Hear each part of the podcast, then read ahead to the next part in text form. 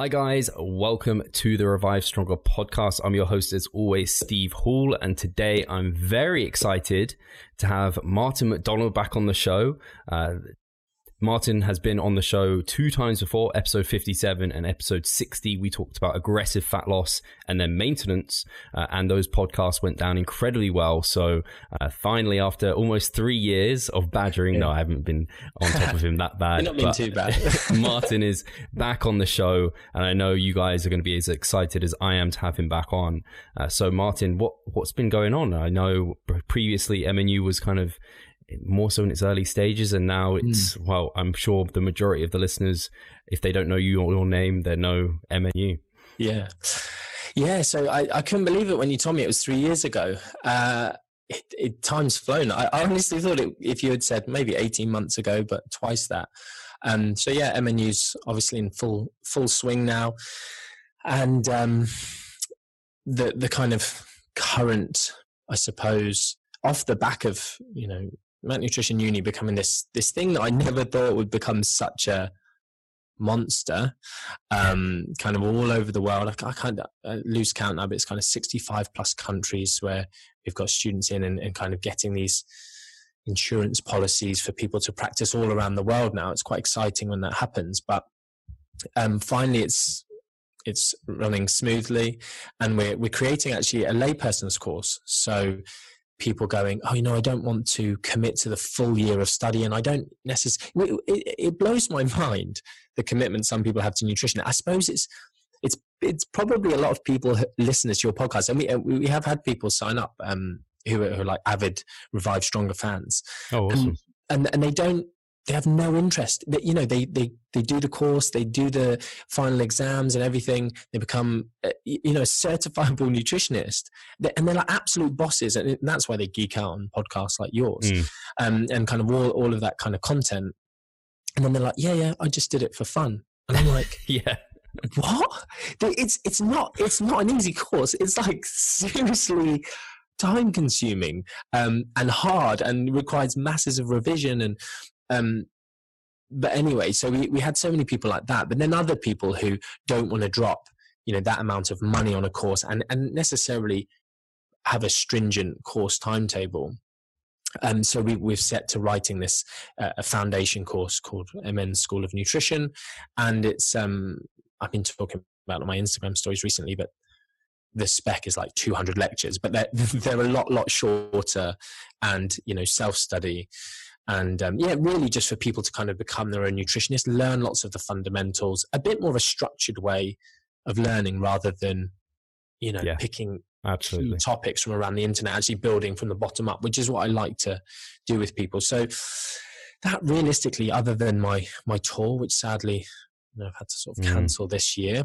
Um, but that's a big thing for me at the minute is the public speaking and um, I just love going around and meeting people and, and doing this bit in person with with audiences and, and that kind of stuff. But yeah, other than that, being a dad, um, that's about it. Yeah, and and trying to trying to get back into my training a bit. Yeah, now it sounds like I guess you've supplied it after the demand was there for it, and I, it doesn't surprise me that there is that demand. And mm. uh, from everything I've seen, what you guys put out and produce, I'm not surprised. There's people that listen to this who just wanted to geek out and learn more, and they just go through it and then seemingly don't use it any any kind of practical way mm. necessarily, mm. like to coach or do other things. They just want that knowledge for themselves. And uh, yeah, I mean, I've seen you touring and drinking and having fun, all of that. Yeah. I saw it over on the stories, and I mean, yeah, if people haven't got that, you're a great presenter from listening to this sort of podcast. So mm. I imagine it's even better in person. Yeah, that I mean, I, I enjoy it a lot more. I think you take a lot more away from things when you're there in person. Like you've come to some of our um, kind of Mac-Nutrition yeah. live events and stuff. It's just nice, isn't it, to be in the room with people and like have lunch with people. And we, I make a big deal of my events in terms of, um, you know, like you just said there, the drinking side. Not trying to put too much light on that side of things, but and you've given me a bit of an idea actually in terms of maybe I should maybe I'll go on to do a podcast episode with someone on they're kind of having a life as well as yeah you know, a bit like the sort of minimum effective dose eh, type scenario of living whilst having this interest in in your training and I had a, I had a question on my story actually. Martin, what do you think about people smoking whilst training? And I was like, what a question. Literally, you've gone like this end to this end of the kind yeah. of spectrums. Um, I think I made some snide remark about it. Um, but yeah, it, it, we do put a, a, kind of lot of effort into the really good lunches and, and breaks and refreshments and just making a, it a bit more of an event rather than yeah. a lecture. Come and sit in a lecture, and especially because they are, you know, full day things. It's um, and just for me, it does turn into a bit of a com- you know comedy show. um, because I, I enjoy making people laugh um, where possible. So yeah, it goes down well. So hopefully, yeah. Hopefully, the people listening to this will come and see me in 2021. I I completely agree with any seminars I've been to, and that's why we still run. Like we bring over Mike Israetel and things because yeah. there's just nothing like being there in person and being surrounded by a group of people that are all kind of in after the same sort of thing. And oftentimes, I don't know, we're kind of a bit of a unique niche in some ways. So yeah. you don't just meet someone down the road who kind of gets nutrition like maybe you do, and you are kind of geeking out on all this stuff. So yeah, those those day events are awesome. I, I'm I'm so glad you are actually still running them, and hopefully it won't be too long till they can actually start happening again. Yeah, yeah, hope so. so last time you were on, uh, you touched on a subject that is close to a lot of people's hearts, especially listening to this kind of physique competitors. Uh, they're always about kind of losing fat, gaining muscle, and I think you have maybe some controversial thoughts, or at least um, to some people, they're certainly controversial. Mm-hmm. And that was to do with kind of rapid fat loss and kind of the quote I think from last time was like basically diet as fast as you can and you won't lose muscle. It was along those sort of lines. It wasn't and exactly that, but yeah, we'll, we'll, go with that for shock factor. I maybe that was my clickbait of what I've saved in my mind. So I think it was something like uh, eat as few calories as you realistically can. Eat, eat as, yeah, eat as few calories as you realistically can for the duration that will get you to your goal. And muscle loss is a bit of a boogeyman. That was the kind of that's where sounds that's way less sexy. yeah, it's less clickbait, isn't it? so, yeah, in in that on that regard, I guess uh, it would be great to just have a recap of has anything changed? Has a new research come out to say that you're an idiot or to confirm that you've actually been kind of touting something that is actually very, very efficacious for us? And then we can get into some details of who it might be for and those sort of questions uh, to make it a bit more nuanced. Mm.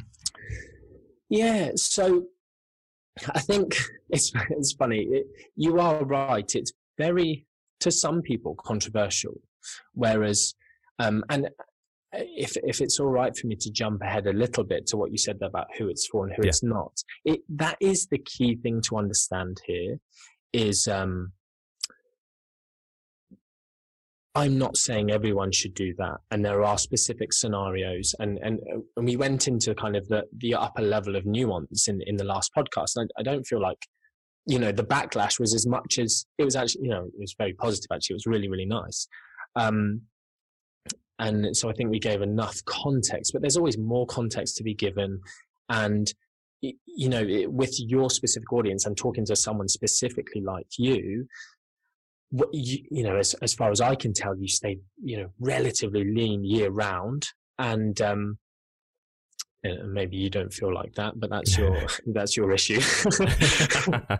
let's not um, get into that. let's, let's not get into the psychology. Um, but so therefore, you know, competition prep, and and we discussed that last time, didn't we? That you know, I, I wrote this article with, with these three different curves, and people sticking adamantly to a specific weight loss per week or calorie deficit, you know, assumed calorie deficit or estimated calorie deficit per week, um, versus what I would say is the the optimal, the scientific, the calculated, this this rate of kind of this decaying rate of fat loss that is necessary the closer you get to competition if you're wanting to maintain all muscle mass. And realistically, I think in the the um, kind of calculations I did, it, you know, you ended up on like a 286 calorie deficit in the in the weeks before show. So ergo, no one would call that rapid, yeah. but it's maximal. If that's the maximal amount of deficit to ensure that 100% of your energy deficit would be would be coming from from fat, and that was a specific person. I'm not saying that's a global thing, but that calculation gives you some idea. Um, and it was starting maybe closer to the thousand calorie deficit mark. Um, so, yeah, going back to what you said in, in terms of, uh, or there being some controversy or have things changed or, you know, it, from my perspective, it wasn't a theory. This isn't something that I'm, there are certain theoretical elements of it. And maybe when I talk about optimal, that's when I'm talking about the theoretical side of things. Mm. But we are, we are abundantly aware uh, in, in the fat loss you know, people classified by their BMI as overweight and obese and above, this rapid fat loss stuff that I talk about is the most effic- efficacious way of someone to lose weight, lose body fat, almost regardless of outcome. Um, and so, as the fitness industry, and this, you know, to recap on what I said in that last time was, as a fitness industry, we've kind of shied away from stuff because of bad people, the baddies in the industry, the this kind of shake diet, supplement pushing, non coaching, non qualified areas of our industry. So, you know, when someone is literally going, Oh, I need to make more money. You know, we've all had it. I'm sure 90% of your listeners have at one time or another seen or had that message. Hi there. Um, I'm just wondering if you're interested in earning another £500 a month without doing anything hmm. um, from home, just, and it's some MLM scheme. Yeah. And, um, and then some people do that for whatever reason and then they're put in their bio nutrition consultant you know yesterday they weren't but today they're a nutrition consultant and um, they're, they're selling supplements and telling people how how these things work to cleanse their cells etc and you know you just have three of these shakes a day and you'll lose weight. And the, the weight loss isn't anything to do with this fancy calorie deficit thing. It's something very scientific called cleansing your fat cells and detoxing your body. So that's why we hate it as the uh, as the fitness industry, in my opinion, because we have these ideas of things. We also have maybe some unethical coaches who mm. pretty much blanket just give you this template that is a thousand calories whether you're a marathon runner, female. And you know, these people exist. I could name and shame them here, but I won't out of respect for you. Um, don't want you getting the jip, but they, you know, it's got even got Steve's name on it when it's for, you know, Hannah, the marathon runner or the pregnant mum or, you know, or the, sorry, breastfeeding mum. I mean, you might as well be pregnant. These people have no morals. um, a thousand calorie diet for a pregnant lady. So this is why we hate it. But when, and, and unfortunately, the and I'm gonna I actually coined this term in my head before I came on today because I kept using the term. Um, I feel like my mic's getting a bit droopy. I'm a bit limp here. doesn't happen. This doesn't happen to the screen. yeah, okay. It's more attracted. It's going towards you. Good. We'll, we'll go with that. Um, so we have this. We have this issue of um, the research area, the fitness industry and the research area. And, and I kept in my mind using like these evidence based people who don't know what they're talking about. And unfortunately, they're not really evidence based. They're just nice guys and girls. And they're, they're so I call them well meaning idiots. And I, I have used that term before in other elements, but these are the people who typically we would go to conferences, they're learning from evidence based people, but they just got this disconnect between what truly evidence based practice is and not making statements without anything to back it up. So, you know, oh, you know, stop losing weight quickly. If you lose the weight quickly, you'll put it back all back on and more or faster, mm. or you'll definitely put it back on, or it's not sustainable. It's not the way to do it. You should do it XYZ. And there's not a hint of a reference in sight for their last 500 Instagram posts. But you, if if you go to the literature of non-bodybuilders, and and this is why some of this literature would be amazing. And and I only actually recently, probably since we spoke, have thought a really long-term goal for me because I'm not very money or business or, or no, I love business, but I'm not profit orientated. Right.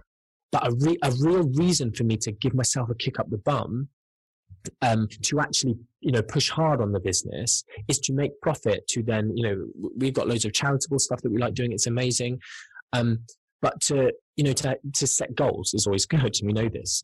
Um, but so my goal is kind of like you know what, I, maybe I will fund a study. I've never thought that'd be something that I would be yeah. able to do. Um, but fund some decent research, and research, as you know, is so expensive, mm. tens and hundreds of thousands of pounds. So, um, this research is on these obese individuals using crappy diets, using crappy macro splits. You know, I don't like macro splits, mm. but it, crappy protein intakes is what I'm talking about. Um, using blanket low calorie amounts rather than maybe individualizing to the individual. You know, it's two meal replacements per day. Um, that's you know that was one of the studies I think we might have talked about last time. Um, they're crappy, but when we compare those to a 500 calorie deficit type diet to a conventional weight loss protocol, all the stuff we discussed last time about better outcomes statistically significantly, both in the acute and long term, you know, follow up. You know, if anyone's new to, you know, haven't listened to those last two episodes and you've jumped in here, you're going, what? Like, Steve, shut him down. Stop talking. This is, this is mad. Um, but this is this is 2000, you know, 2000 era obesity research, mm-hmm. and it's why you know I can remember being a, a young nutritionist and hearing about um, the fact that my clients could previously have gone to the doctor and got prescribed on the NHS a you know 300 calorie shake diet, um, Cambridge diet, and prescribed, given. And I was like, I was, I was enraged. This is ridiculous. This is madness. What's wrong with them? The problem is, is it's just misguidedness mm-hmm. in that there is evidence that both very low energy diets, very low calorie diets, and total food replacement. So we're talking meal replacement type shakes these things have unique benefits for weight loss and weight loss maintenance and adherence and hunger, etc. That we're not really taught about in the, the industry. And, you know, I, I hadn't really heard people talking about this. And then, you know, in 2015, I, I think I said this last time, I just, I had to, ever, I started educating large groups of evidence based nutritionists, personal trainers, dietitians, doctors, and I wanted to wow them and so I was like, what are they doing wrong? And what they're doing wrong is just being too moderate in everything. Because we know people okay. underreport, for instance. There's another mm-hmm. area that this is potentially helpful for. If you prescribe someone a 300 or 500 or 700 calorie deficit, they might still be in a surplus or at maintenance or in a 50 to 100 calorie deficit because of underreporting. Um, so yeah, that, that, that's kind of my first point is this isn't this isn't a theory. This is this is the best available evidence that we have. Um, and there's nuances, and and uh, you know I'm still super open to kind of criticism or critiques or just more research teaching me stuff. Like I've got no dog in this game. I don't have. I should have, but I don't have a a rapid fat loss protocol that you can go and do and, and make me famous or make me money. Um, I don't have a, a, special shake program. I don't even have a flipping downloadable, although I am going to create one. Um, just something so you can calculate this because I get asked these questions so much, just so that someone can hop over and just download my Excel spreadsheet that that has all of the stuff I talked about on the podcast with you three years ago and stuff that we might talk about today. But just so people can do these mm-hmm. calculations um, and understand how it might be implemented because shooting on one of your questions, who is this for? It, it sort of can be for anyone if done correctly. So that means using relative calorie deficits relative to different elements of, of who they are that mm-hmm. we, that we can get, get into if you want to. Um, rather than just everyone should eat an 800 calorie diet, um, for as long as they can until they get to their body fat goal and stop. Um, so anyone can use it if done right. Yeah. Hey, Pascal here. I just wanted to take the moment to talk about our membership site. Inside, you'll find a thriving forum, an extensive exercise library, courses, presentations, and research reviews. All I need you to do is hit the link in the description below. I guess uh, a lead on question would be I think in people's minds, when they think rapid fat loss, I think they think of like, I don't know, one to two pounds, or maybe two pounds plus lost a week. Mm-hmm. But what kind of you're suggesting is rapid fat loss is just losing at your relative maximum to what you can achieve mm. and what's appropriate for you. So I guess that would be a place to start. Like if someone for male and female, kind of on the leaner and less lean side, or what's the, I guess the calculation would then be applied so that you can take that into consideration.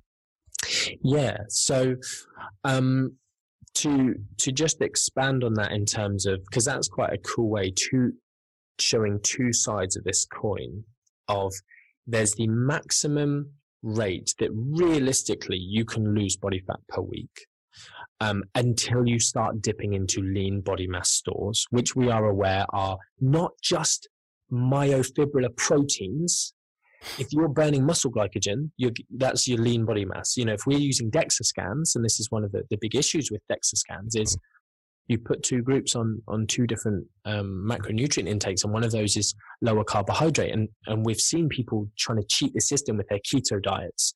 Um, all these people sponsored by exogenous keto uh, ketone supplements, trying to make money and, and mislead people and steal people's money, using this to their advantage. Like put people on a keto and then carb them up in the last week, and oh look, they've gained muscle. It's like mm. they haven't gained muscle; they've replenished glycogen.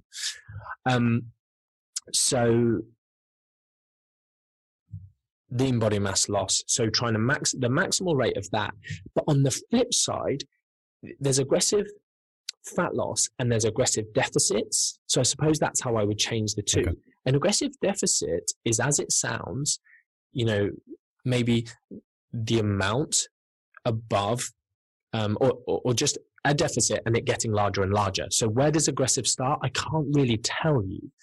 Um, there's no there's no clear definition even in you know even if you go low carb what's low carb we have some limits of okay ketogenic diet and low carbohydrate and, and where they sit but aggressive diets they don't exist now a very low calorie diet um, in the research you're talking for instance 800 calories or less per day and that's you know we're not even talking calories per pound calories per kilogram. Like the research isn't there yet because no one thinks like fitness professionals and no one does research in bodybuilder and you know, not many people. As you well know you probably your listeners know exactly what i'm talking about. So um and it annoys me because i don't nec- personally i don't necessarily want to do research in fitness types. Um Uh, but i want to apply what fitness types bodybuilders fitness enthusiasts know to the general population so instead of calling 1.2 grams per kilogram protein high, because that's what that's high protein in the, in the general population research, because it's 150% of you know the recommended amount, and 150% that's loads. But when we're talking, no, like two grams per kilogram is about normal, or 1.6, 1.8 is normal. And until you get to like three grams per kilogram, no one bats an eyelid. so, you know, applying some of that to these guys. So, 800 uh, the, aggressive deficits and then kind of maximal fat loss. So one thing that I'm going to put in this this spreadsheet I'm creating is this difference between and and if you remember last time I spoke about the fact that for me if I diet on say 1200 13 1400 calories which is a, a very low calorie diet for a, a male eh, I'm not very active arguably but I'm heavy ish you know compared to a 60 kilo female I'm hungry and I don't don't enjoy it. Whereas on a thousand ish, you know, 800 to a thousand, as I spoke about before, I have much better adherence, much lower hunger. And this isn't an n equals one. This is the data that we see in the research with randomized control trials. Um, that hunger seems to be less, adherence seems to be better, and you know all, all this research to to just put this in people's mind if if we're talking about adherence to something, and and I suppose one part of your demographic, Steve, that I'm talking to is like coaches, mm-hmm. nutritionists, dietitians, doctors, um, personal trainers with nutrition qualifications who are leading people through weight loss phases. It's I'm talking to you to help your clients. of the large initial weight loss is related to better adherence long term. It's related to better weight loss maintenance, etc., etc. So this is why I have a a passion for bringing this thinking about because by me telling people, you will then be able to help your clients better. And the world is essentially a better place when people aren't, you know, jumping, you know, we're failing them as practitioners and they're having to jump to someone alternative selling some wacky thing that's going to steal their money and maybe even harm them. So, yeah, what's aggressive and who for? So, I will say this now males do seem to fare better than females across the board. So, lean males versus lean females. Um, higher BMI category males, higher BMI. Um, pre you know, premenopausal women uh, and men of a, a, similar age. And then you've got the postmenopausal females. Again, all, all of these different groups can do it, mm-hmm. but there are special considerations uh, more often than not for the females. Um, and we, we could go into some of those uh, if you want to. So for me, the the way to start on this side of things, your maximal fat loss, and it's annoying because you have to try and attempt to measure body fat percentage, is this idea of, um, and this, I think I mentioned the Alpert study or maybe last time that was originally kind of 13. Through all these fancy calculations, you come to this equation. Your body fat percentage, so let's say you're 26% body fat, um, you know, like an average female, for instance. What's average? Um, someone's probably going to get upset about me for saying that, but whatever. Um, uh, but I think the reason I say that out loud is almost like because some people hear 26% and, and think high. Yeah. Um, and it's like not high at all. So 13%, and you divide your body fat percentage by 13, sorry, 26%, divide it by 13. I've used 26 because it's easy for me in the maths. Um, and the answer is two. So yeah. we're looking at a maximal rate of weight loss per week of 2% of your body weight. So if you're 60 kilos, we're looking at 1.2 kilograms, which, um, based on what you said earlier about this kind of two pounds, um, is higher than, than that kind of rate of weight loss. So uh, what is it? It's like 2.6 in a bit ish pounds. So that's that kind of realm. And that is what I would deem to be okay, we're maximally doing it. And the deficit to achieve that kind of weight loss is going to be a decent um, kind of level. Mm-hmm. So, um, what did I say? 1.2 kilos. So 10,700 five. One. 8,000. So it's, yeah, it's, it's a, you know, 1,200 ish calorie deficit, um, slightly less actually per day. And so on that front, then you get someone who's 60 kilos. Well, what, what's their BMR going to be? Um, 1200, 1300 and something. And then how active are they? You start to go, geez, that's ridiculous. It's not possible. Mm-hmm. And that's, that's the point where you stop and go, yeah, that's the point. I'm not telling you to eat a hundred calories a day.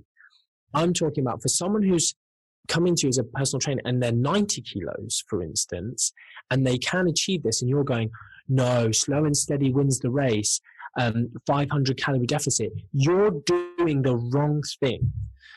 Um, and people are scared. If you give someone a 950 calorie diet, people freak. They see that number on paper. As soon as it goes to three digits, like I had a 50, a 49 kilo weightlifter, inactive, making weight for competition.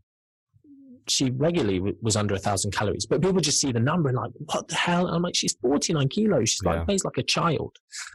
Um, at the same time, you can, these studies on these individuals that are tracking health markers, they are tracking bone mineral density, they are tracking lean body mass, they're tracking fat mass, they're tracking all of these different areas.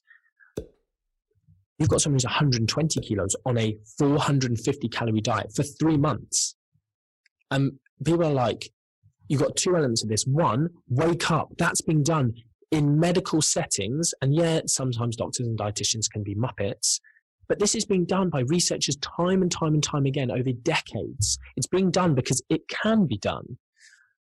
Um, so wake up to that fact and then start understanding that there might be something to this. And my issue is with it, with all of these studies, is they use one gram per kilogram protein and they don't resistance train. So when you get, and, and, um, sorry, I, I know I'm going on. I talk, don't I? Um, is it okay? Can I carry on? Yeah, go for it. I'll never stop you. You can talk the whole time. Fine, cool. Don't say that. um, so since since we did um, our last episode, a really cool study came out on my birthday last year, and it, it literally did it, this rapid fat loss protocol. And um, in this study, they looked at um, they they did a really good measurement of, of, bone mineral density, and they used DEXA for, for lean body mass and fat mass and these kind of things. And I, I had so many people send me this and go, "Oh, you're gonna, you know, your head's going to get even bigger or whatever um, when the study came out because it was looking and this was specifically in postmenopausal women so in this instance as i said earlier you've got this caveat of okay bone mineral density is of particular interest and we should try and be somewhat um, protective of it and, and lean body mass as well. And um, so in this study, they actually found somewhat unfavorable uh, results at 12 months. And, and this, this was, it was super low calorie. I think it was say three to four months, but it was like a, a 75% calorie deficit. Wow. Um, yeah, good. I'm glad that's your response because that was my response. I was like, geez, I think so. You know, for people who don't like percentages, if, if your if your maintenance is 2,000 calories, you're eating 500 calories a day for four months. Um, and the, these, I'm fairly sure these were kind of like 30 plus BMI individuals, 30 to 40 ish. It, it, might be slightly lower. Um, and the other group, it was like a 30 ish percent. Sorry, I don't know off the top of my head. Uh, around there for, for 12 months. And then this group did this 75% for three or four months and then just did, uh, you know, a moderate deficit to, to the 12 months. So it was nice that they kind of matched the outcomes, uh, the, the time scales rather than just taking that point there.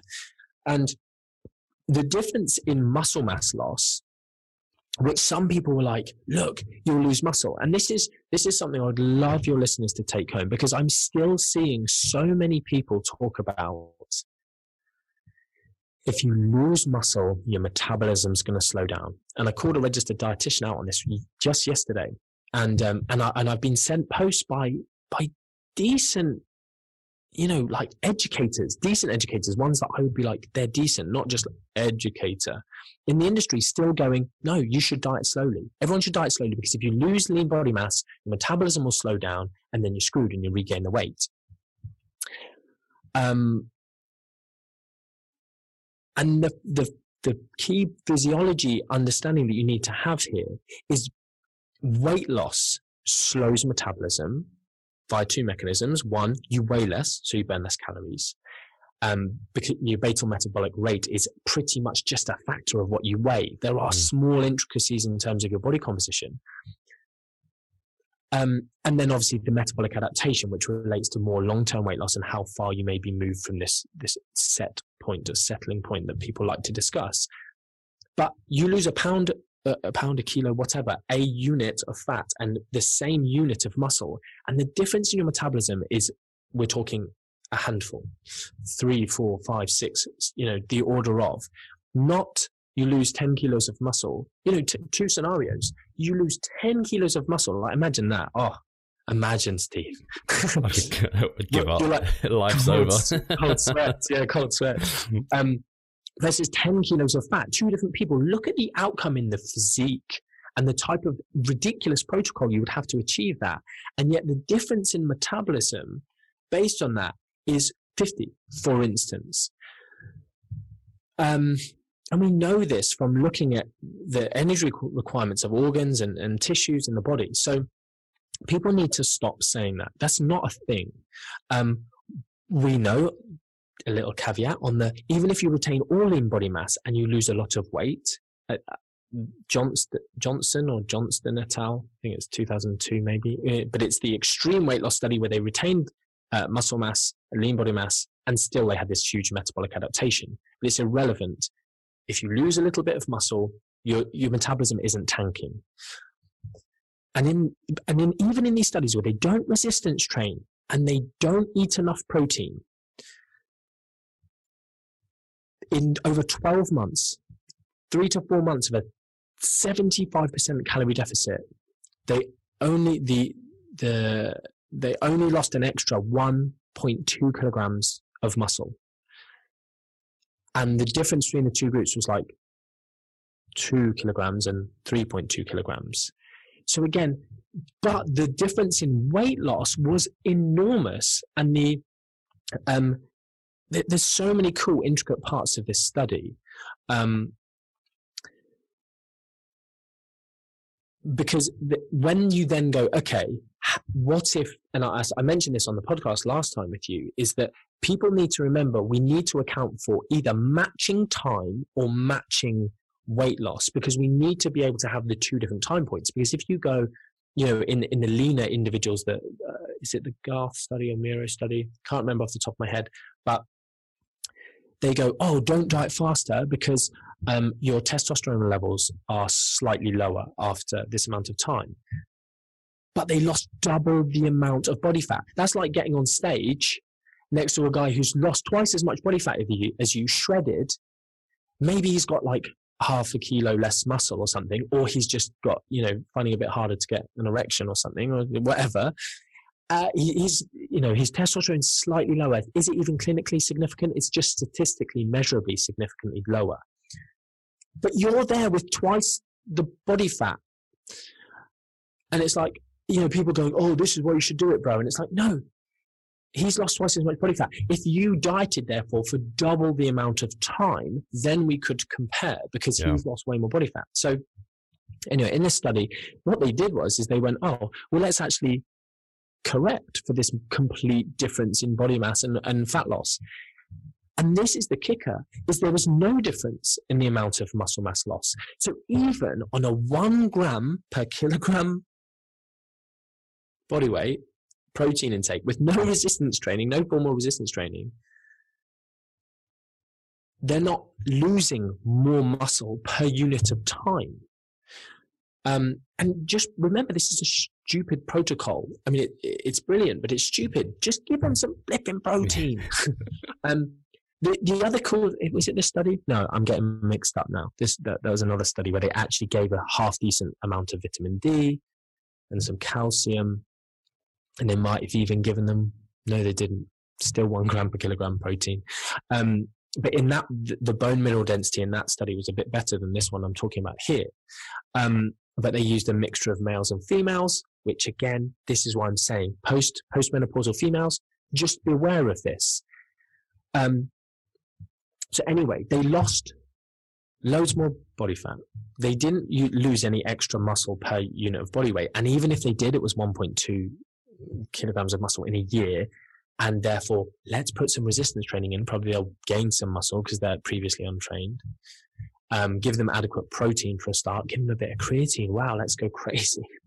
um, so this scenario of, and this is another one of those kickers or unbelievable findings is the dropout rate in the the five you know the 500 calorie day the 75% deficit for 3 or 4 months was i think 3 times less than the moderate one so again you've got to take a step back and what's everyone in the industry banging on about adherence mm-hmm. dropout quitting compliance. Now, I've got some ideas around the idea of the new ideas. You know, since we wrote MNU, I probably need to rewrite some lectures and stuff. But people have been hold, people have been quoting me on this thing of like, if you're never on plan, you can never be off plan. And kind of various connotations around that. But if you've got people three times more people n- not quitting, and and this is where we come back to certain ideas. We don't really know why that wasn't a controlled for variable, but we then understand like because people go, and this is another thing that I see these well-meaning idiots, influencers, personal trainers, nutritionists. They mean well, but they go, "Don't cut your calories too low. You'll give up. You'll quit." Yeah. Uh, reference? You fancy giving me a reference? But, uh, everyone knows. Everyone knows. Oh, why do I need to provide a reference? Because otherwise, it's just your opinion and it's a load of crap. Because, and I actually saw you. I really like this. I'll give you some praise here. You said about um, it. It, you don't have to reference everything you say. Um, do you remember writing this? Yeah. It's quite recent, wasn't it? Yeah. it Um, was. look, at, look at this. It's good. T- taking stuff from everywhere. But it was, it's a great, it's a great analogy to use here. You don't have to have a reference to back up what you're saying. You can talk about your own experience. Fantastic. What, but you have to be open to one, be challenged, and two, you can't say it as fact, especially when the preponderance of data says you're completely wrong. You need to go, I'm missing something here. I'm an idiot. But people are too arrogant to do that. You know, it's like fasted cardio. Well, I found when I did it, right, okay. but that's completely irrelevant because there's not, it's not even like the data is equivocal. That, that's a, that's a good scenario. When the data is equivocal, mm, not really sure. But when there's literally nothing to back you up and there's all this stuff to go, actually, we've really quite specifically tested this and based on some laws of thermodynamics, nah, it's not happening. Um, so I really, I really like the kind of way you, you frame that. So people can't be going, don't drop your calories too low because you'll quit because that's not what's Yeah. happening in the real world. These aren't lab rats. These are real people in the real world who are getting help from dietitians, etc. Um, I'm gonna I'm gonna pause for breath. Just you did cover a, a heck of a lot there. Hi guys, Steve here. Just wanted to take a moment of your time to remind you of our online coaching service. At Revive Stronger, we pride ourselves on providing personalized service that will take your physique and knowledge to the next level.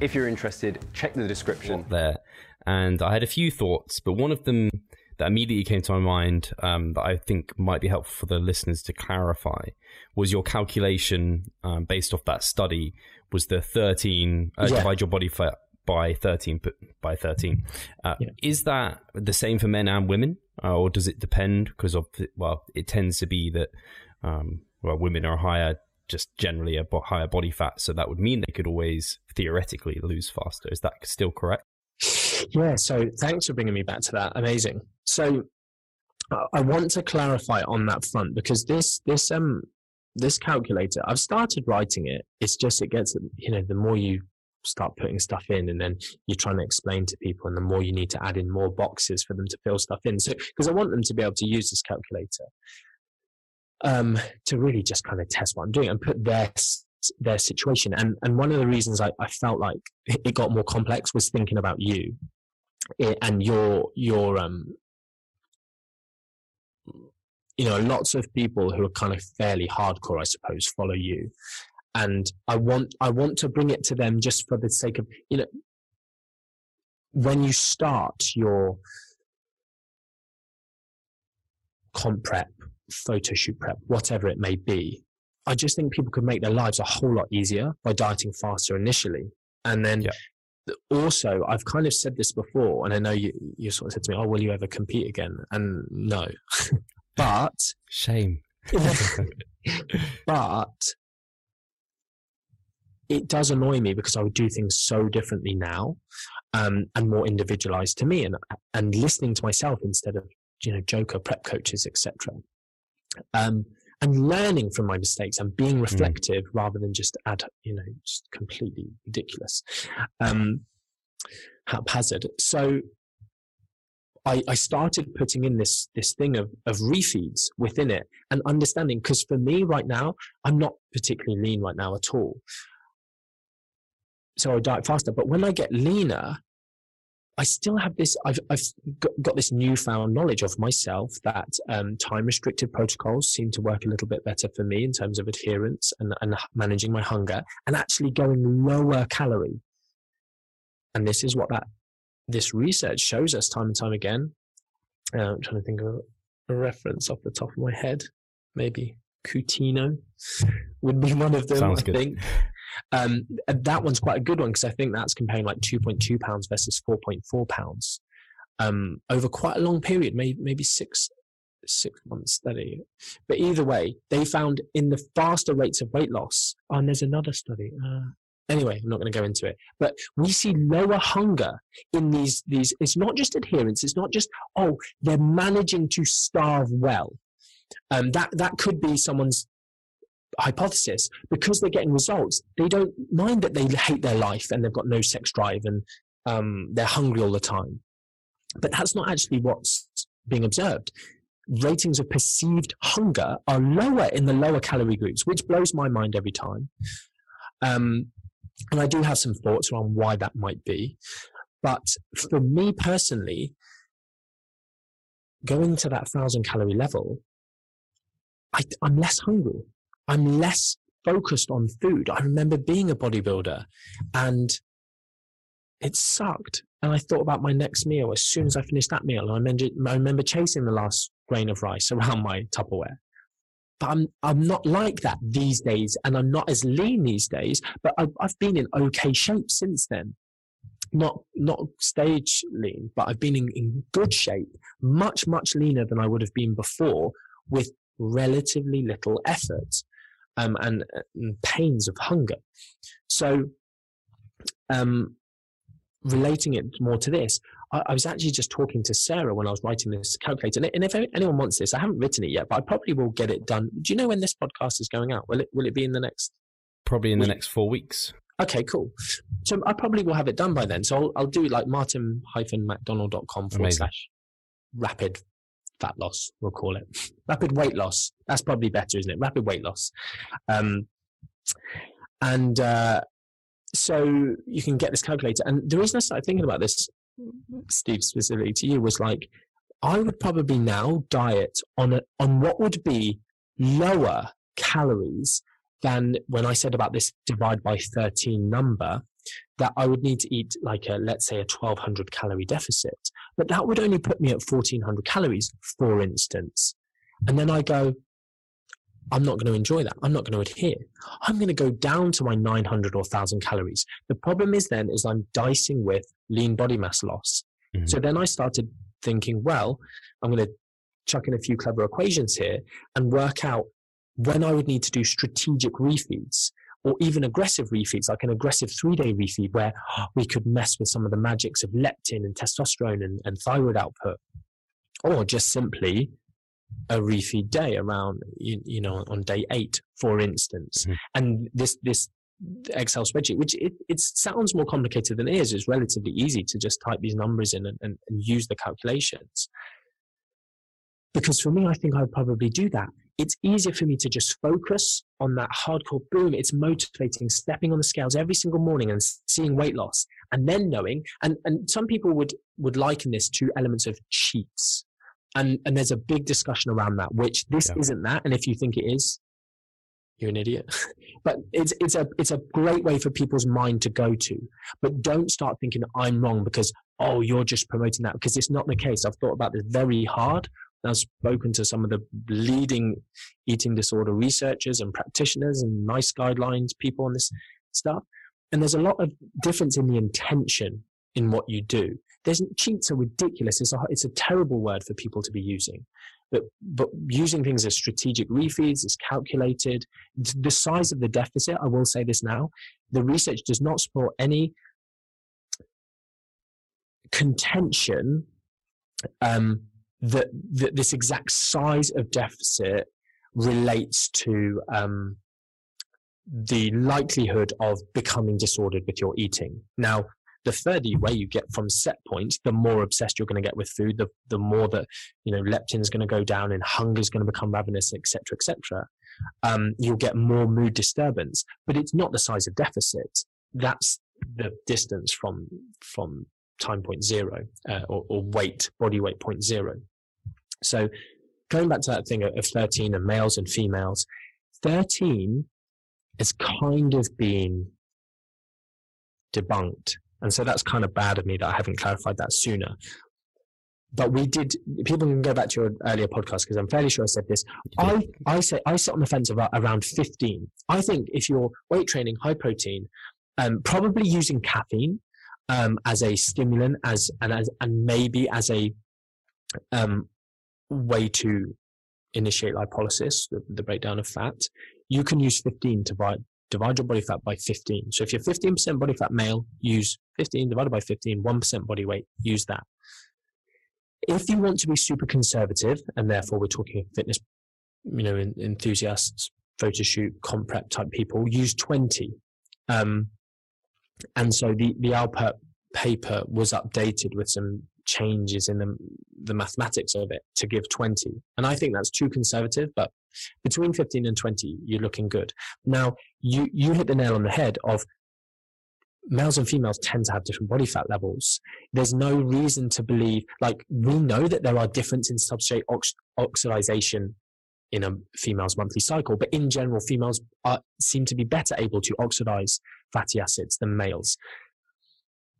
But realistically, for what we're looking at here, which is, you know, delta energy flux, like how much of a deficit you're in, it's just that it's just that women will end up higher than men in general. But if you get a lean female and a not lean male, like loads of the fitness girls are loads leaner than I am via a DEXA scan, um, and therefore it works for them. So that's why we talk. It's not relative to their gender; it's relative to their body fat percentage flip that on its head, forget body fat percentage, relative to gender, I don't want to be reproductive.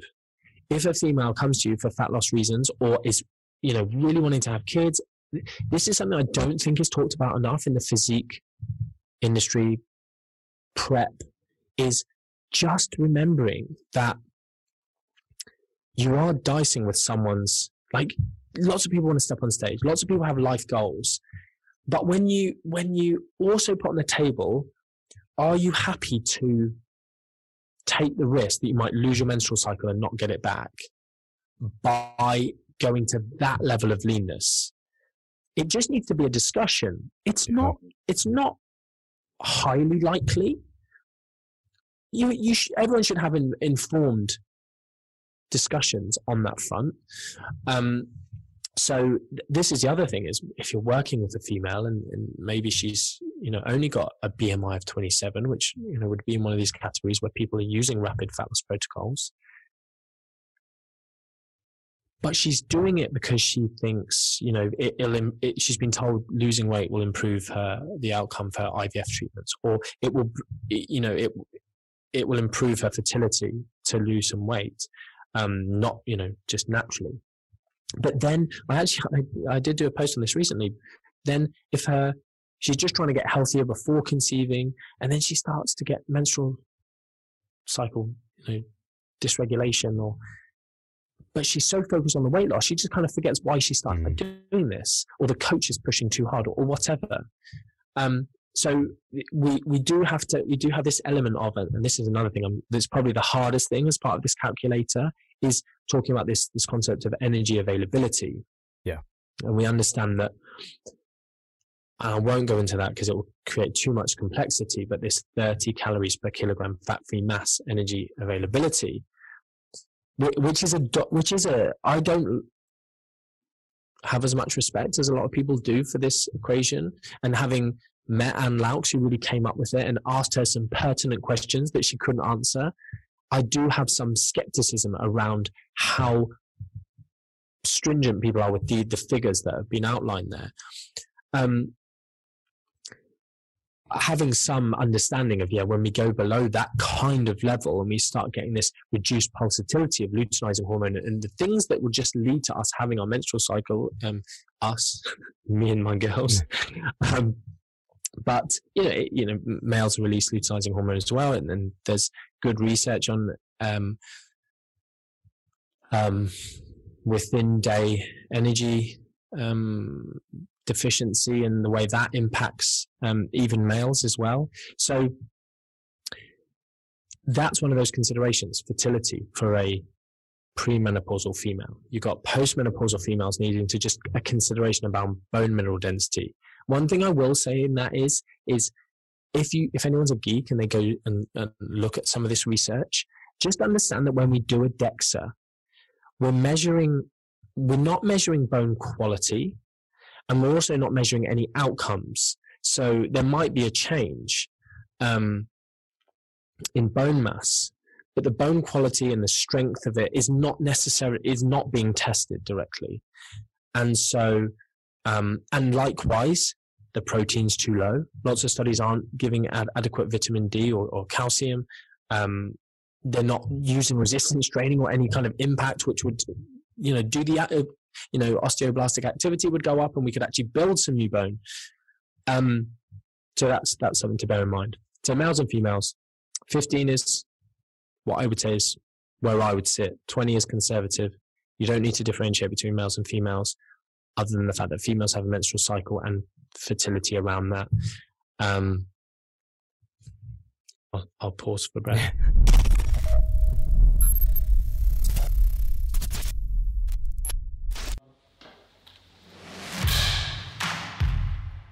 So I'm Steve Hall, founder of Revive Stronger and a coach of Revive Stronger. My name is Pascal Flor.